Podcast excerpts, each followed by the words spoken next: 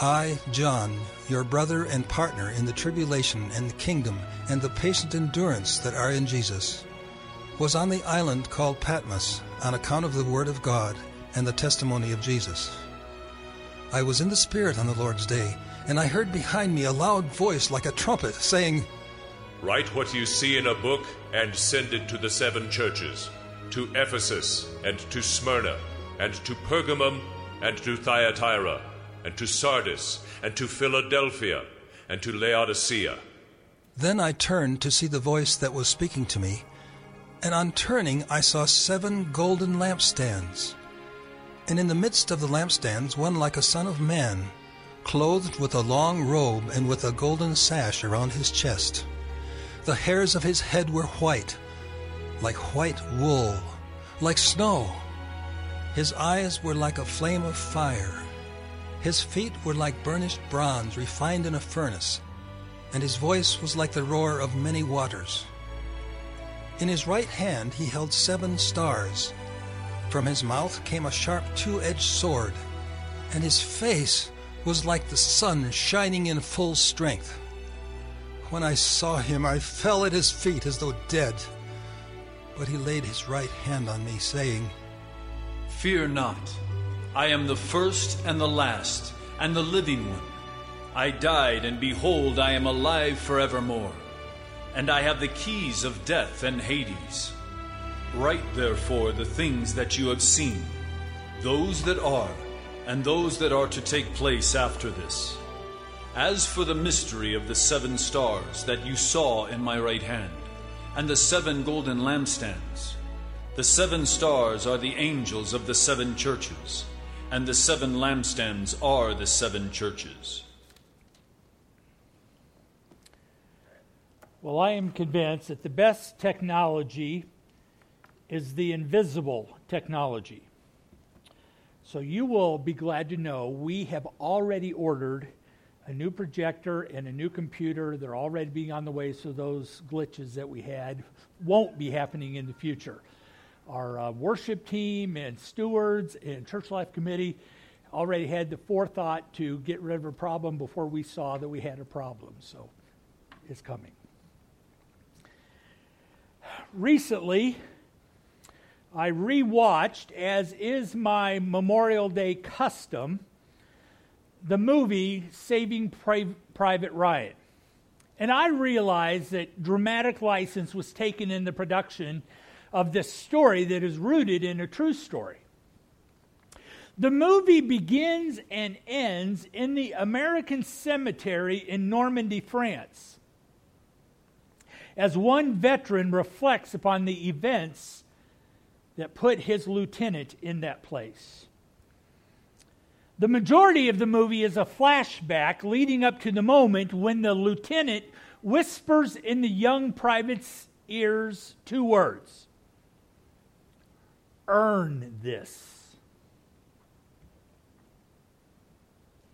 Last week, we began reading through the book of Revelation, and our takeaway was no matter what your situation, you have a Savior who is victor.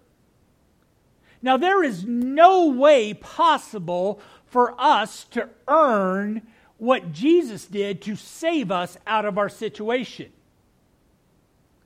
But there is a response that is assumed in the verses we read today. Now, while most pastors would take today's text and divide it into at least eight different sermons, I know you are ready for the four hour marathon.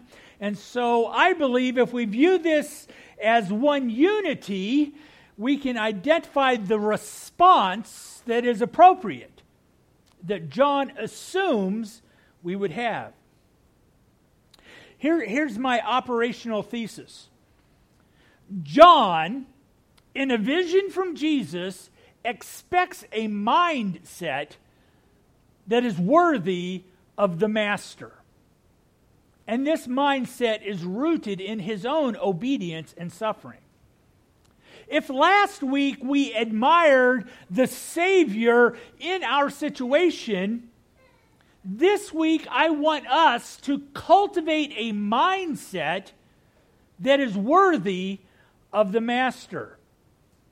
This mindset from John is also challenged for us by Paul in at least three different places. In Ephesians chapter 4, verse 1, he says, I urge you to walk in a manner worthy of your calling. In Philippians chapter 1, he says, Let your manner of life be worthy of the gospel of Christ. In Colossians chapter 1, we are to walk in a manner worthy of the Lord, which is fully pleasing to him. Since this expectation was expressed both by the apostle who was converted after Christ, Paul, and the one who was closest to Christ during his earthly ministry, if both of them say there is a mindset and a manner that is worthy and expected, it's reasonable for us to believe that that expectation is also relevant and reasonable for us today.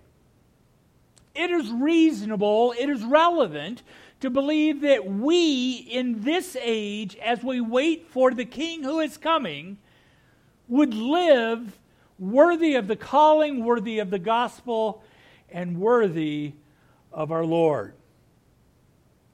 Let's look beginning in verse 9 of chapter 1, where we see the setting of the vision. The setting is on an island, but not all trips to an island are for leisure or for vacation. As a matter of fact, John is not on an island vacation. He says specifically in verse 9 that on account of the Word of God and the testimony of Jesus, he has been sent to the island of Patmos, which is just to the outside of Ephesus. When I look at Patmos compared to Ephesus, I thought of Alcatraz. And just as Alcatraz is not a desired residency for those in San Francisco, Patmos was not a dream for those who were living in Ephesus. Some commentators on Bible backgrounds claim that John was likely in forced labor in the mines on the island. When he is in Patmos, this is not a vacation, this is not a white beach in a hammock with a cool drink. But in the midst of this persecution that put John on this island, he then says in verse 10 that he is carried away in the Spirit to the Lord's day.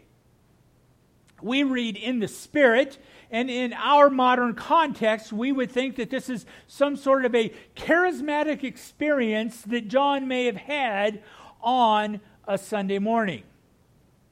And while we refer to the Lord's Day as our day of rest and worship, this was not common.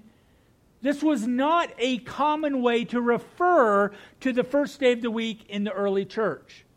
When John wrote this book, if he wrote the Lord's Day, people would not think Sunday. It soon became associated with the Lord's Day, the resurrection being on Sunday, but that would not have been the context when John is writing this.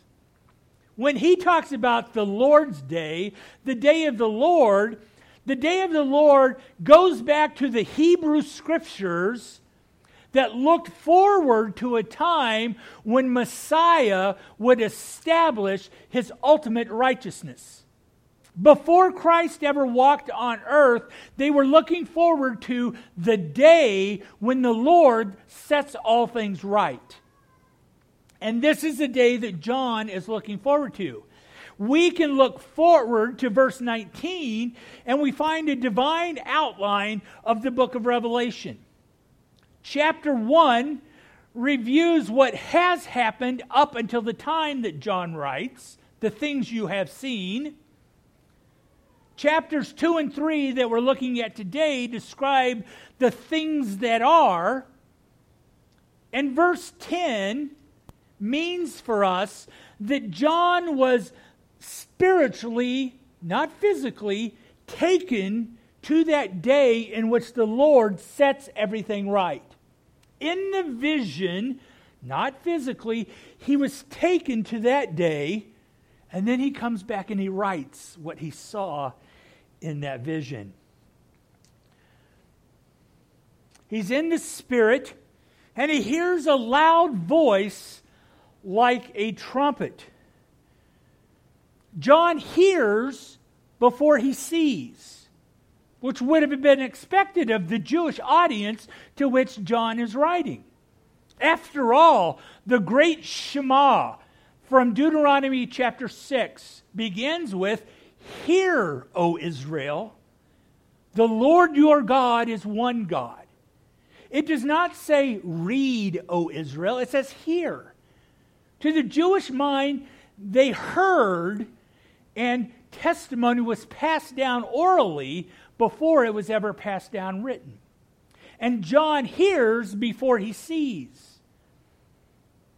The resurrection is when Jesus begins to say, Behold and touch, see that it is me. But before that, it, uh, it is always hear first, see later. Now, notice he heard this voice that was like a trumpet. Trumpets were associated with official or forward looking public proclamations. The trumpet would sound to get your attention, and then something important would follow the blast of the trumpet.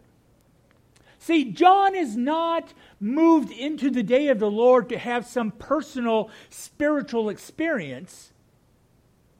And this was not a personal experience, which is when he is told in verse 11 to write in a book. Now, we hear book and we know what book means, right? Book means cover, pages, back cover, bound together, turn the pages. But in the first century, they didn't have codex. They didn't have books with covers and individual pages. They had scrolls. But scrolls could be very common, everybody used, but there were special scrolls. Scrolls that were called biblios, books. A biblion could be a real, rather brief document. It can be only one page. You could have a one page book, as in a certificate of divorce that is referred to in the Gospels. That one page official document would be considered a book. Also, a book could be a longer composition that explained, but book makes it official rather than just scrap paper. And John was told, write this in an official way that's important for everybody to listen. This isn't just scrap paper, this is an official proclamation that needs to be heard and understood. Now, I don't believe that John wrote seven, seven separate notes to the seven churches. I believe he wrote one 22 chapter composition, and this whole thing was copied or passed among the churches that were in the map that I just showed you. The individual addresses that we see in chapters 2 and 3 would have been read by the other six churches. So it begins by saying, here's the message for Ephesus. But the other six churches are going to know what Jesus said to Ephesus because that's going to hold them accountable to what Jesus asked. So these aren't seven separate notes where you read your own post it note. All seven of the churches read the message to the other six in order to hold accountability. Secondly, I see the source of the vision in verses 12 through 20. The setting was on Patmos. It's seven, it's one letter sent to seven churches, but the source is not in a personal dream. This was not a mere dream. This is so specific and majestic, it could not have been like anything John had observed personally. I'm told by people who know more than I do about the, these things that whenever you dream, it is your brain's way of bringing back previous memories and trying to tie them together. That's why you will never die in a dream. You've never experienced death, therefore, you will never dream. You know, you may be falling, but you'll never hit bottom because you've never experienced that. But the vision that John receives here is not based upon his previous experience. This is so majestic. This is so royal. This is so out of this world. It had to have been a vision from outside of himself, not from his own dreams. I believe that this was not only a mere dream, but it is just dripping with Old Testament allusions. Now, I know you can't see this because of the distance, but just allow it to say each one of those lines is another verse that is referring to something in the Old Testament. So, in these verses 9 through 20, or 12 through 20, we have close to 25 different references to Old Testament phrases. We read about the Son of Man. We read about God having white hair, which would have been very unusual for olive skinned individuals. We read about having eyes of fire, having feet of bronze, having a roaring voice, having a face that shines. And all of these are Old Testament pictures. So we know that this one who walks amidst the lampstands, even though John knew Jesus, this vision of Jesus draws from all of the Old Testament prophecies that had been given by God. And this God, who is majestic, speaks with a sword coming out of his mouth. Now, this word for sword, the sharp two edged sword, is not a ceremonial saber that royalty would wear on its hip. This is a shorter weapon that is designed for warfare. And Jesus, speaking with this short warfare weapon, is an indication that what we are about to read is um, Jesus is about to execute judgment. Jesus, the one who speaks with the sharp two edged sword, is about to carry out judgment, and it's not all flowers and gumdrops. See, John's awe at this supernatural revelation, supernatural vision is about to get very detailed and very specific. Now, last week I proclaimed to you whatever your situation, but I did not attempt to get into the specifics of your life. And rather than simply offering general words of comfort that would be true of all, Jesus does not say, I know you've been disappointed. We have, haven't we? Or he, Jesus doesn't say, I know you've been hurt. And what Christian has not been hurt? Or Jesus does not say, I know that you have questions that go unanswered. See, those are general things that would be true of all of us. But chapters 2 and 3 are very specific that shows that Jesus knows our intimate concerns better than anyone else. Jesus is about to say, I know you, and I know your ways. And Jesus says this in ways that are very individual and very intimate. So that when you read the book of Revelation, you can read that this is coming from a God who knows me even better than the preacher up on the stage. Now, before we go into chapter 2, I probably owe you an explanation of the reference to angels in verse 20. The word angels literally means messengers. So Jesus says to the messenger of the church, and then he gives the message. The premier dictionary of biblical Greek offers two designations for this word messenger.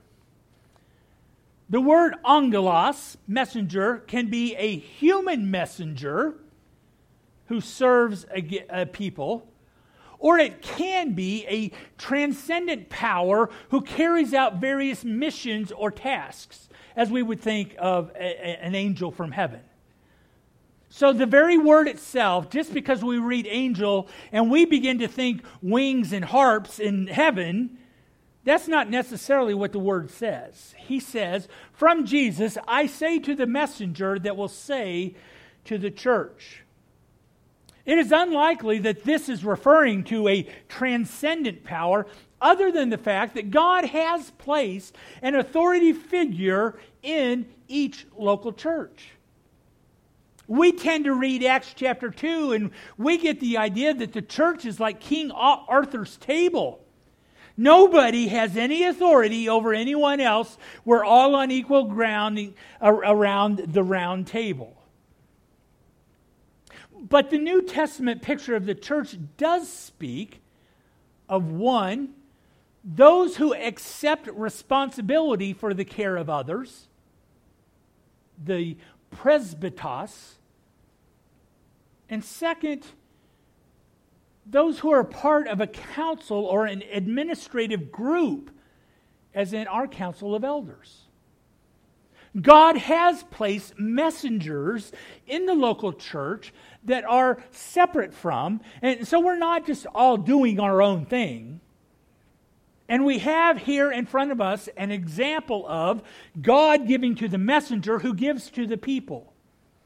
Now, allow me to say, I'm not going on a power trip here, as some pastors would do. Because sometimes a layperson is the messenger of a congregation. It does, has nothing to do with seminary. It has nothing to do with Bible college. It has nothing to do with ordination. It's simply God has, a pla- God has placed leaders in the local church, and He communicates to the church through those leaders, as He does here in chapters 2 and 3. In our time remaining, though, let us look at the structure of these messages. And instead of looking at each message to each church, I'm kind of looking at them as a whole. What, what is true of all seven of these messages? The first thing that is true of these seven is that it begins with an attribute of Christ. Each message, each church receives a specific description of Jesus. I am thrilled that our ladies have spent several months reveling in the attributes of our God. Because it is easy for us to get locked into our preconceived ideas of who God is and what He does. Some have said that we try to squeeze God into our own little box of our imagination. And when we revel in His attributes, we begin to say, God may be greater than I had perceived. And so each of these messages begins with one of those have you ever thought of God in this way? Kind of ways of expanding our mind to imagine that God cannot be put into a box. By providing a unique quality of himself for each church, Jesus is inviting us to personally explore, to think of him in ways that may not be our default. Because we see in Romans chapter 11, verse 33, oh, the depth of the riches and the wisdom and the knowledge of God. How unsearchable are his judgments, how inscrutable his ways. You and I do not have a monopoly on our understanding of who God is. He is much greater than even our, our wildest human imaginations can go. And Jesus begins with an attribute to say, I am greater, I'm beyond your default. After he gives an introduction of himself, then I see that Jesus mention some items that are admirable about each church. Long before Mary Poppins figured out that a little bit of sugar makes the medicine go down, Jesus models that people will respond better if they know you don't hate them. People will respond better if you can start by saying something nice. And Jesus begins by saying something nice. We were talking at the very end of our Sunday school class this morning about how we either focus on our shortcomings and we think too little of ourselves, or we move to the other extreme where we know we're forgiven, we know we're seated in the heavenlies, we know that we are heirs to God, and we think too highly of ourselves. But the mindset that John assumes is that this Almighty God sees something admirable in each person, in each church. Rather than concluding that we are all good, that we do everything right, or that we are all bad, that we never get anything right, Jesus demonstrates in most situations we can find something positive to start with. Jesus says some things in these chapters that are not real pleasant to hear. And our discipleship means that sometimes we will participate in discussions that are not all roses and gumdrops. Jesus starts with saying something positive because he is naturally gracious and kind.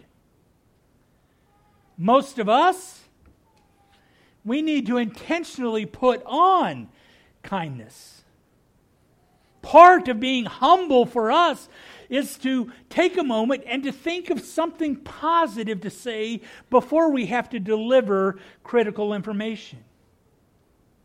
Colossians chapter 3 puts it this way Put on then, as God's chosen ones, holy and beloved, compassionate hearts, kindness, humility, meekness, and patience. See, this is Father's Day pre sermon. Dads, before we have to say something critical or something helpful, start by saying something positive, the way Jesus does to each of the churches. So he gives an attribute of himself. He says something that is admirable about the churches.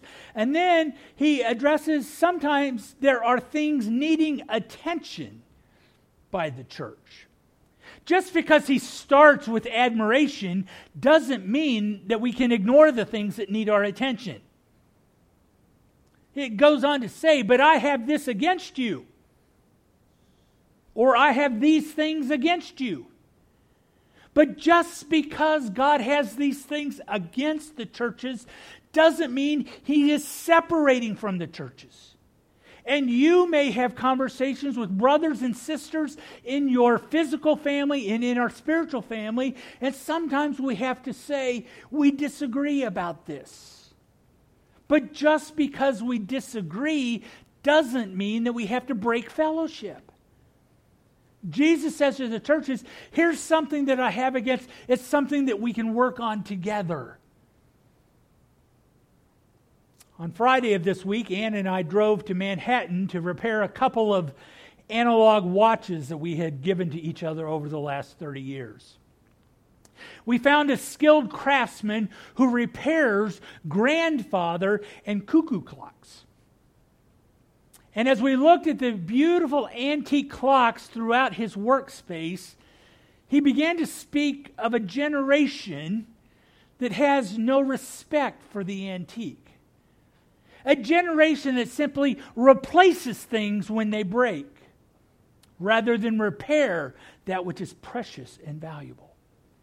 And I don't want to rag on any one generation because I know my generation throws away a lot of stuff that my parents' generation would have repaired. I think the point is that God is saying to the churches, even though I have this against you, I'm not running away from you. This is something that we can work on together. It needs attention, it needs to be addressed, but it doesn't have to be the end of our cooperation. Too many of us today use, I have some things against you, as a justification for us to go separate ways. But the maturing believer can admit, I have growth areas, and you have growth areas. And even if it's painful, it is worth the effort to be gracious with each other and to work towards harmony together.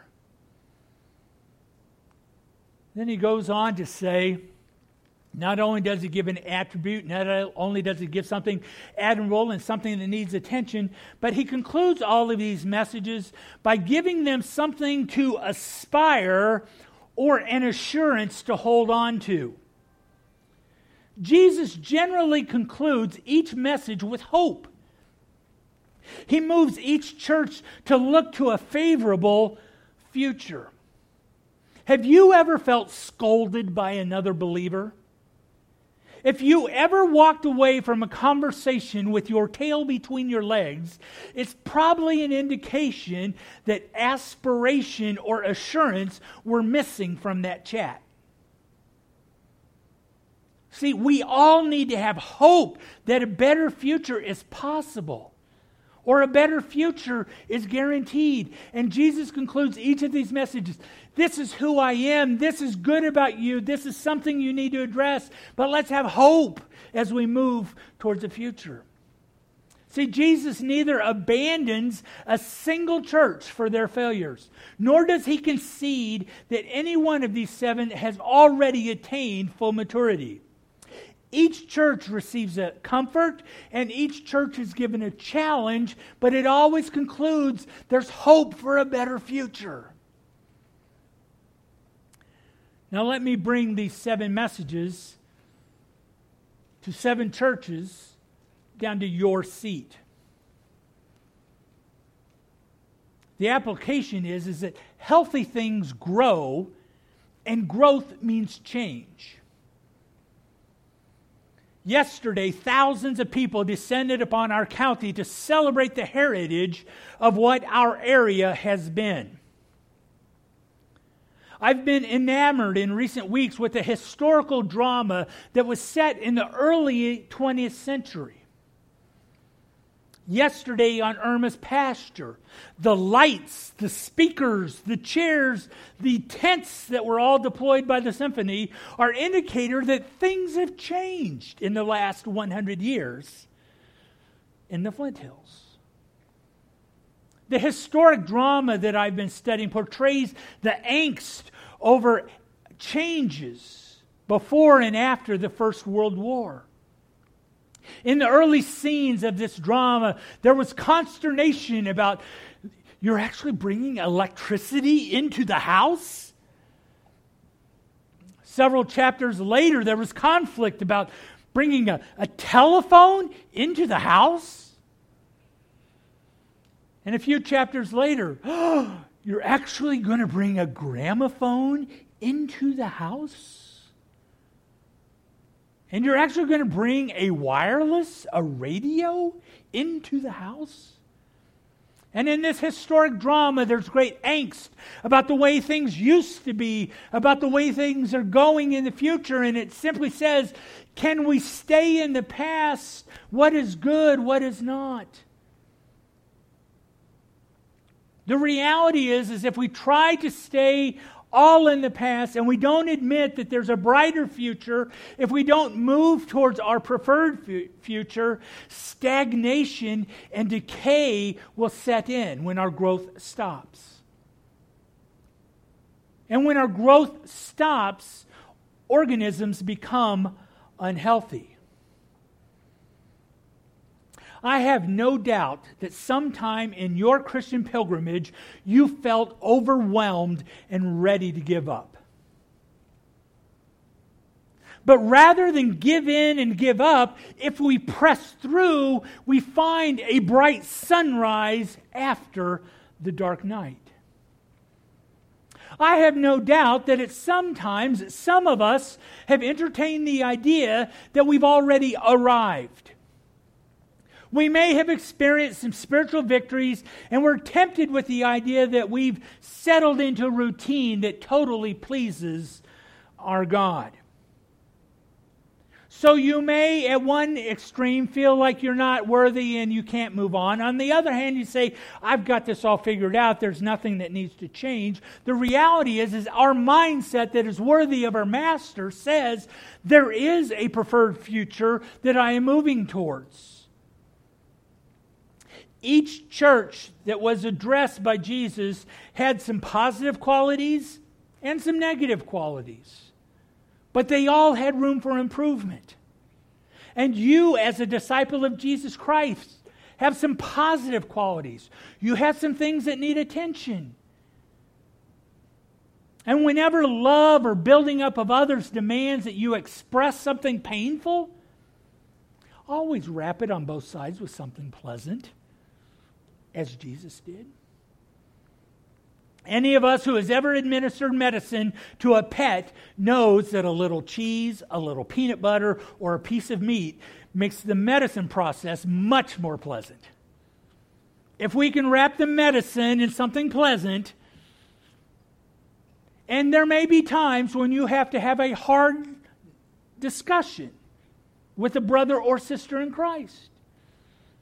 But be like Christ and wrap it in kindness as he did for the churches. Jesus was gracious in the way that he addressed these seven churches, and God is gracious in the way that he moves us towards maturity. We should be gracious in our exchange with others. As we adopt a mindset that is worthy of the Master, it will carry us through suffering and it will increase our obedience as it did for John. My prayer this morning is that we each would receive the comfort from our Savior's commendation while at the same time aspiring actively towards greater maturity. There is no way that we can earn this. There is no way that we can repay for our salvation but we can walk in a manner that is worthy of our Master. Our final song this morning is a testimony of those of us who are moving towards a higher plane. So, if Jean or Jan could uh, join at the piano, number 399, the song Higher Ground, and we'll sing verses 2 and 3 if you want to look it up in the book in front of you.